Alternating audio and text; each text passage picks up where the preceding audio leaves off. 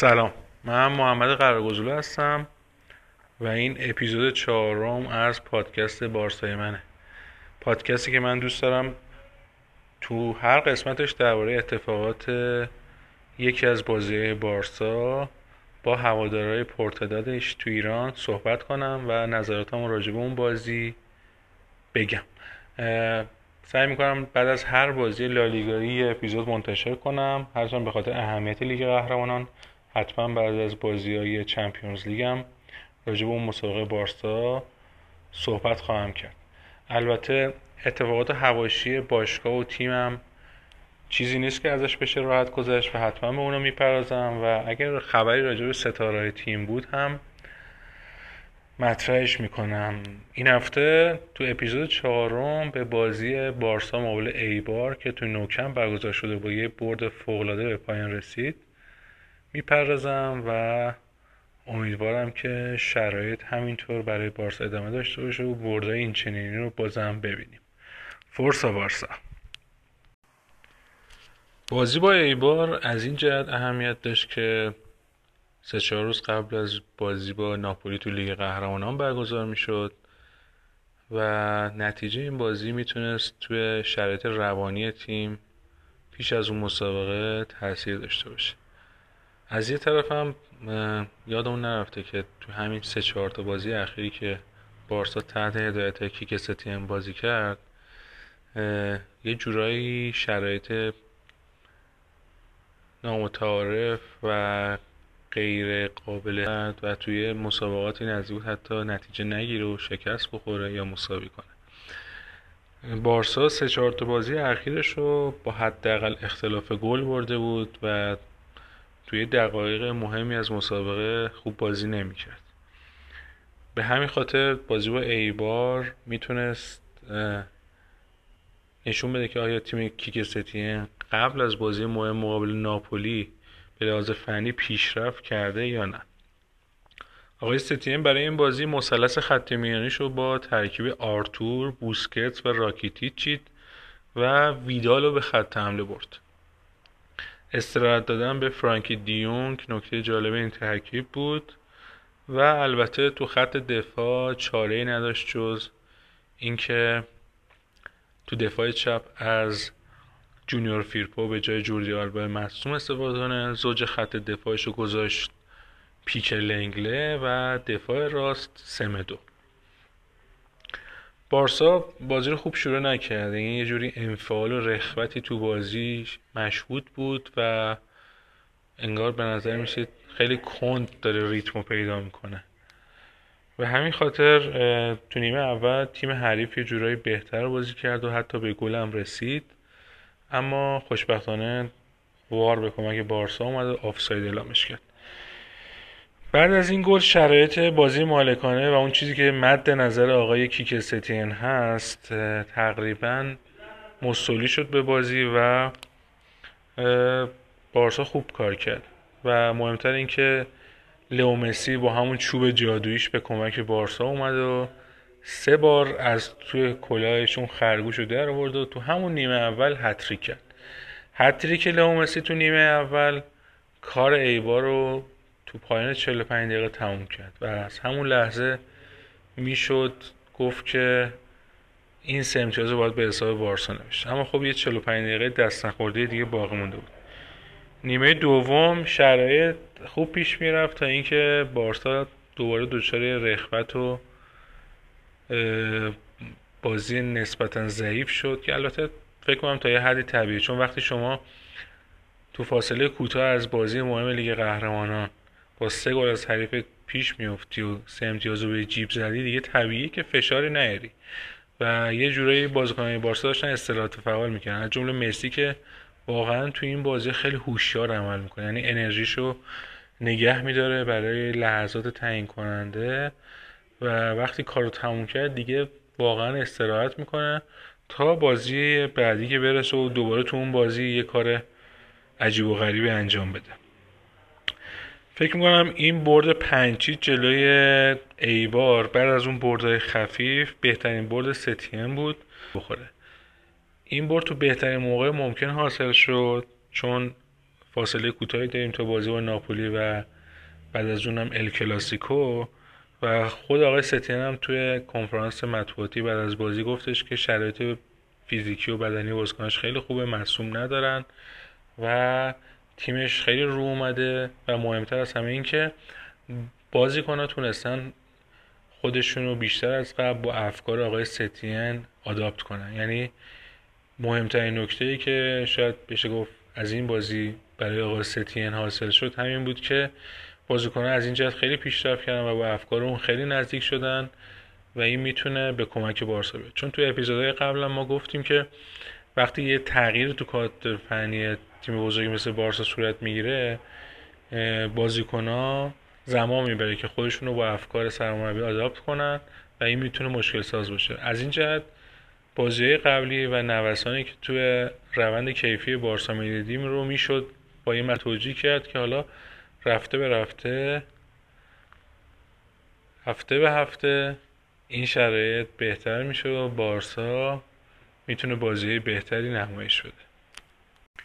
این برد 5 گل یعنی 5 گله یه دستاورد خیلی مهم برای بارسا داشت به لحاظ آماری. با این 5 گلی که بارسا مقابل ایبار به ثمر رسوند، تعداد کل گل‌های زدهش تو لالیگا از اون ابتدا تا الان به 6151 گل رسید و یه دونه از رئال زد بالا. شاید جالب باشه براتون بگم که از 1963 تا الان رکورد مال رئال بود، یعنی بیشترین گل زده تو لالیگا رو داشت، اما درخشش بارسا توی یک دهه اخیر و جادوی تموم نشدنی مسی به کمک بارسا اومد تا تعداد گلاشو از رئال ببره بالاتر و اینجا هم از حریف سنتی و همیشگیش جلو بیفته. نکته جالبش اینجاست که وقتی مسی به بارسا اومد، به تیم اصلی بارسا رسید، یعنی سال 2003، اختلاف دوتا تیم تو تعداد گلای زده 71 گل بود. یعنی رئال 71 بالاتر از بارسا بود، اما مسی انقدر گل زد که الان بار زده و حالا بارسا این رکورد هم از حریف خودش گرفته. این برد 5 گله این دستاورد آماری واسه بارسا داشت. هرچند من خیلی به نکات آماری اهمیتی نمیدم، اون چیزی که من دوست دارم و میپسندم کیفیت بازی بارسا است و اینکه این تیم با هر مربی و هر بازیکنی که میاد و میره طبق فلسفه باشگاه و اون چیزی که آقای یوهان کرایف فقید پایه‌گذاری کرد بازی کنه. همون بازی مالکانه، بازپسگیری سریع توپ، فوتبال زیبایی شناوری که شبیه همون توتال فوتبال هلندی بود که آقای کرایف و هم قطرانش بازی میکردن. قطعا این مسئله مهمتر از نکات آماریه، اما خب نکاتهای آماری اینجوری هم خیلی تو رسانه ها بولد میشه، هوادارا خیلی بهش میپردازن و همیشه راجبش صحبت میکنن.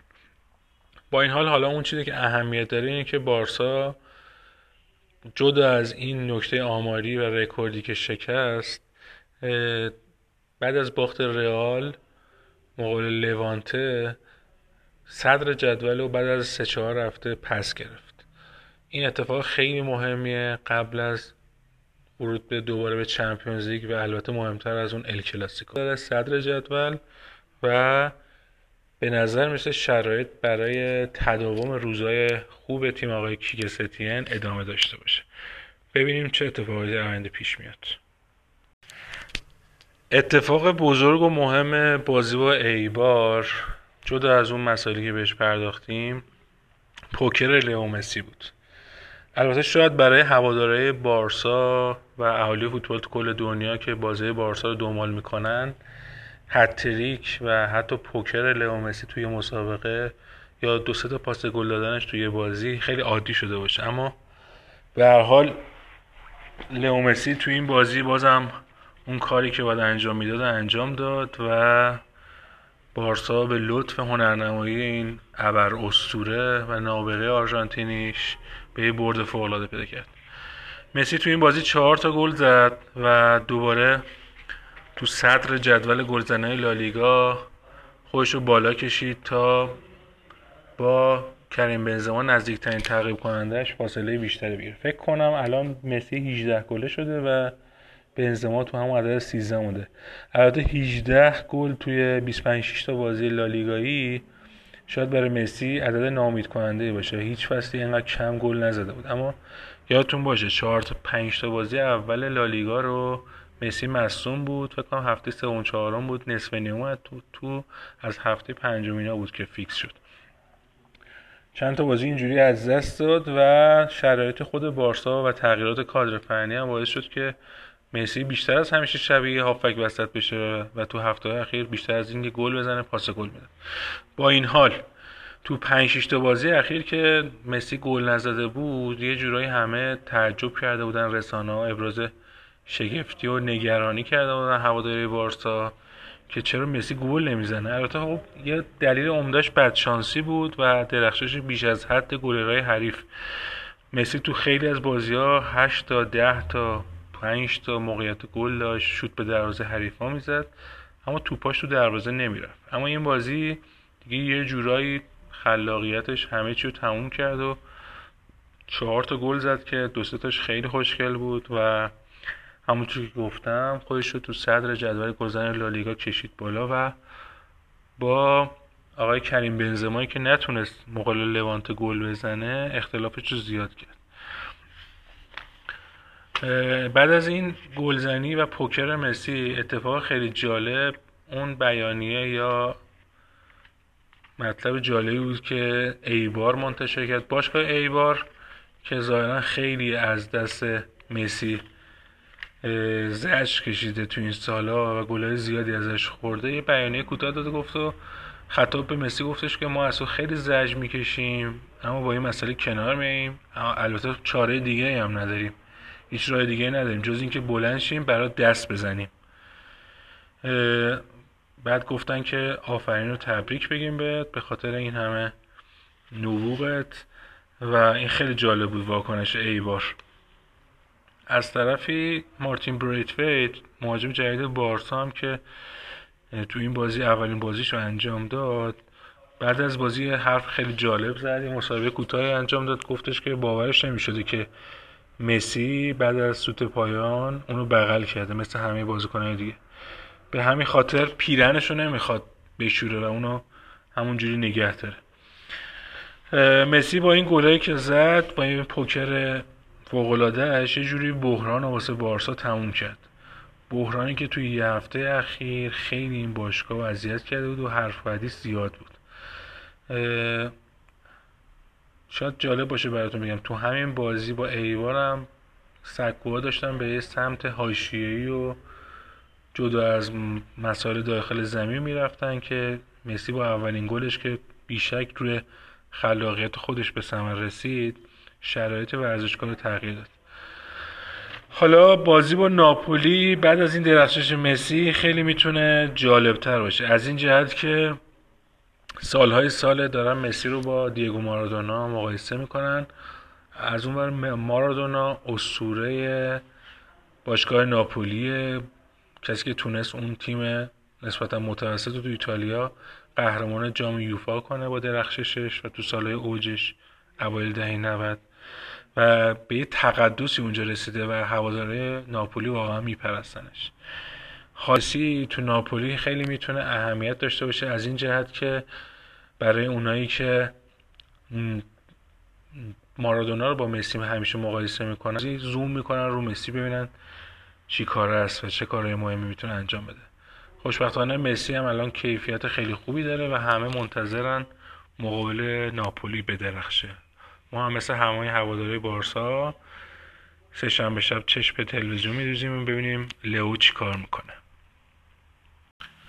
صحبت از حاشیه‌ها شد، حاشیه‌ای که توی یه هفته اخیر به اوج خودش رسید.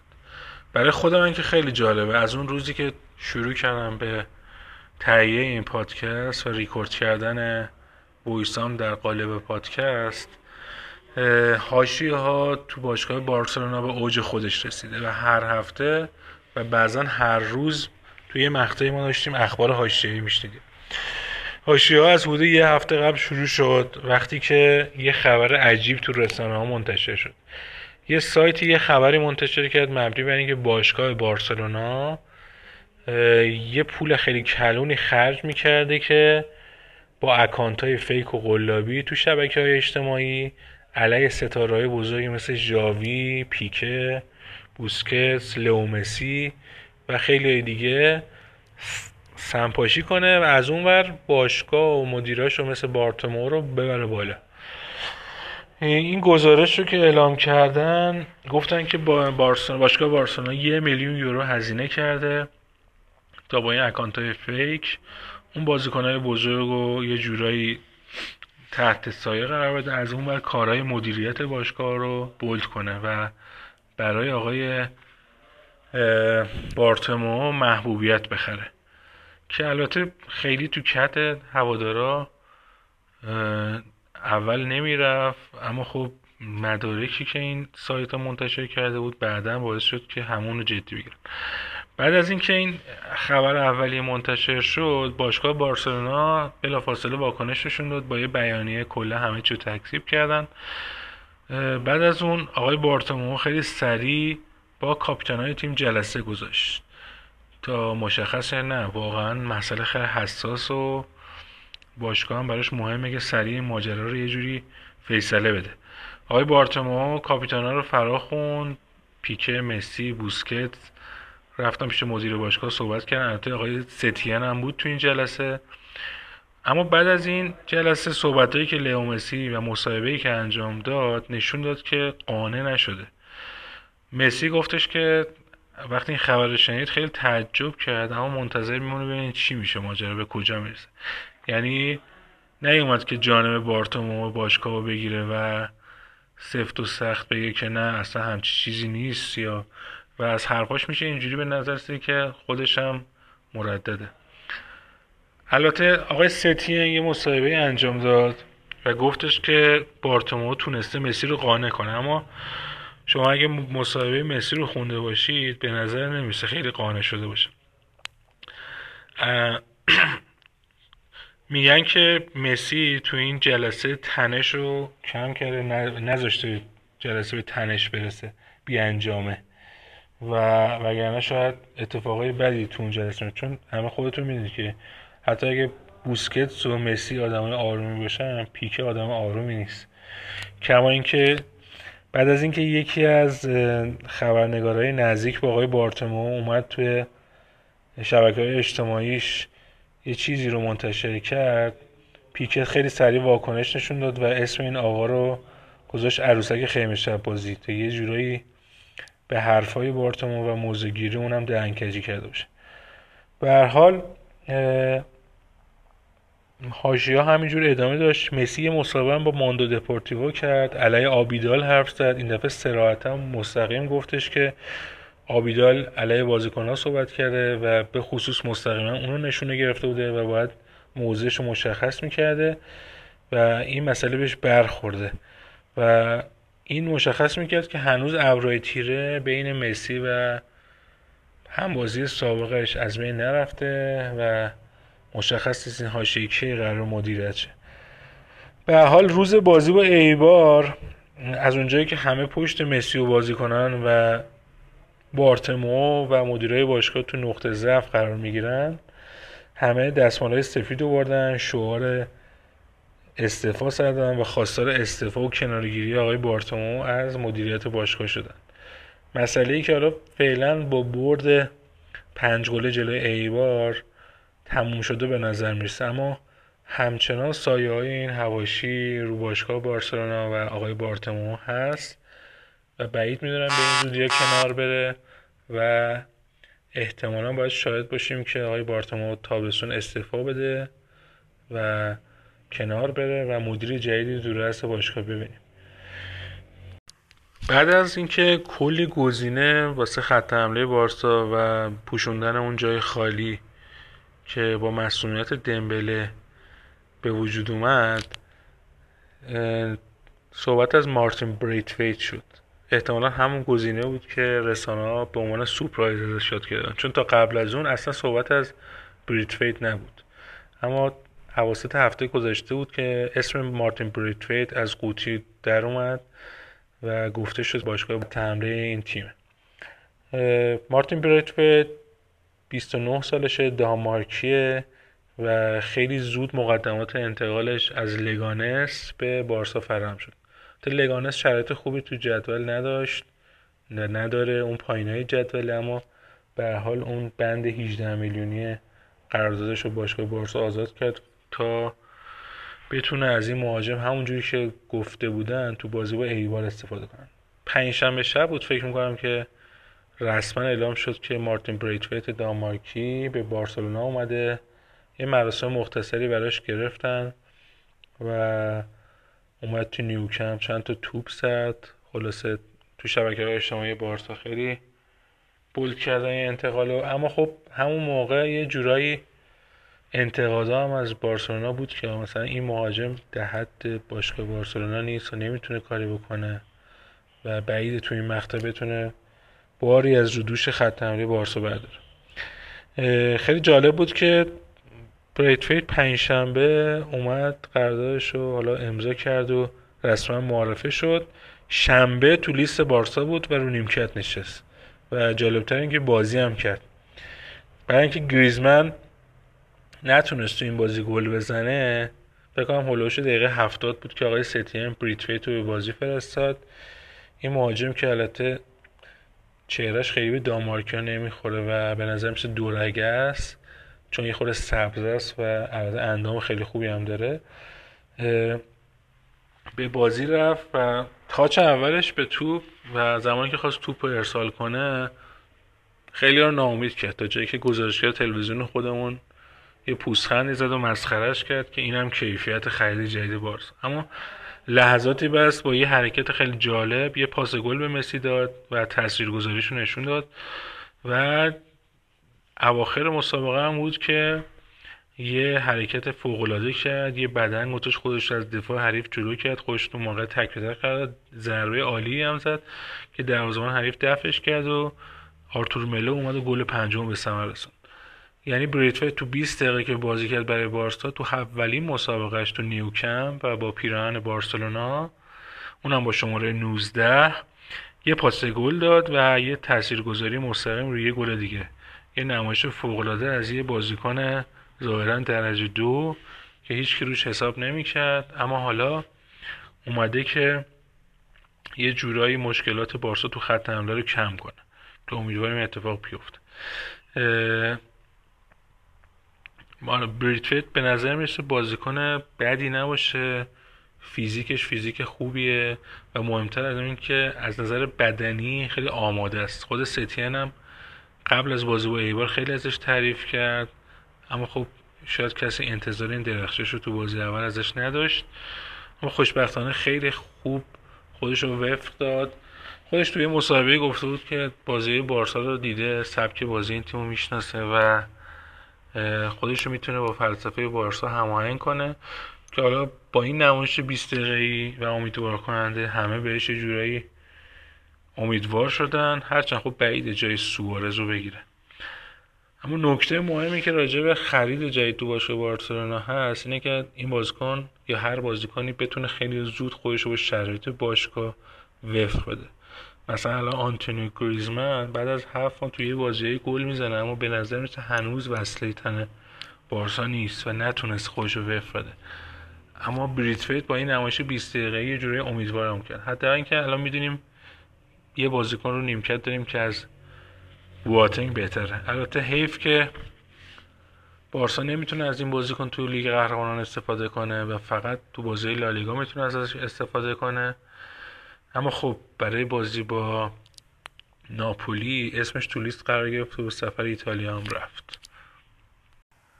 سه‌شنبه شب بازی رفت مقابل ناپولی تو ایتالیا برگزار میشه و بارسا دوباره برمیگرده به لیگ قهرمانان. فصل قبل لیگ قهرمانان خیلی بد و تلخ برای بارسا تموم شد، همونطور که فصل قبلترش تموم شده بود. 2 باخت عجیب و غریب جلوی رم و لیورپول رویاهای هوادارهای بارسا رو برای بیشتر کردن تعداد جام‌های قهرمانیشون تو این رقابت‌ها به باد داد، در حالی که شاید میشد هر 2 فصل بارسا رو قهرمان تلقی کنیم و تو این 2 فصل گذشته هیچ تیمی تو اروپا کیفیت بارسا نداشت، اما یه جورایی تصمیم‌های اشتباهی بازیکن‌ها و کارهای عجیب و غریبی که تو این دوتا بازی انجام شد باعث شد بردهای پرگل جلوی آیس روم و لیورپول از دست بره و حذف دردناکی رو تو اون مسابقات شاهد بشیم. حالا بارسا مرحله گروهی رو با ارنستو والورده تموم کرد، صدرنشین شد مثل همیشه و به مرحله حذفی رسید، چیزی نیست و نمیشه راحت تصورش کنیم. توی لیگ ایتالیا سری آ فوق‌العاده بوده، نتایج خیلی خوبی گرفته با گتوزو و میتونه حریف دندونگیری باشه. حالا باید ببینیم اولین گام اروپایی آقای کیکستین مقابل این تیم چجوری برداشته میشه. قطعا بازی سختیه، بارسا برای این بازی سرخی روبرتو رو هم نداره، مصدوم شده و مجبوره که به سمدو و آقای جونیور فیرپو توی قسمت دفاع و چپ و راستش اعتماد کنه، یعنی سرخی روبرتو که نمیتونه دفاع راست بشه، آلبا هم نمیتونه، با سمدو و فیرپو باید جلوی این تیم بازی کنه. همینطور تو ال کلاسیکو بازی سختیه و اهمیت داره از این جهت که بارسا اونجوری لیگ قهرمانان تموم کرد. حالا همه منتظرن ببینن کیفیت تیم آقای استیتین تو بازی اروپایی چطوره. بعد از اونم که بازی برنابو رو داریم، بازی ال کلاسیکوی برگشت که اهمیت زیادی پیدا کرده. حالا راجع به اون مسابقه بعد از بازی با ناپولی حتما صحبت میکنیم.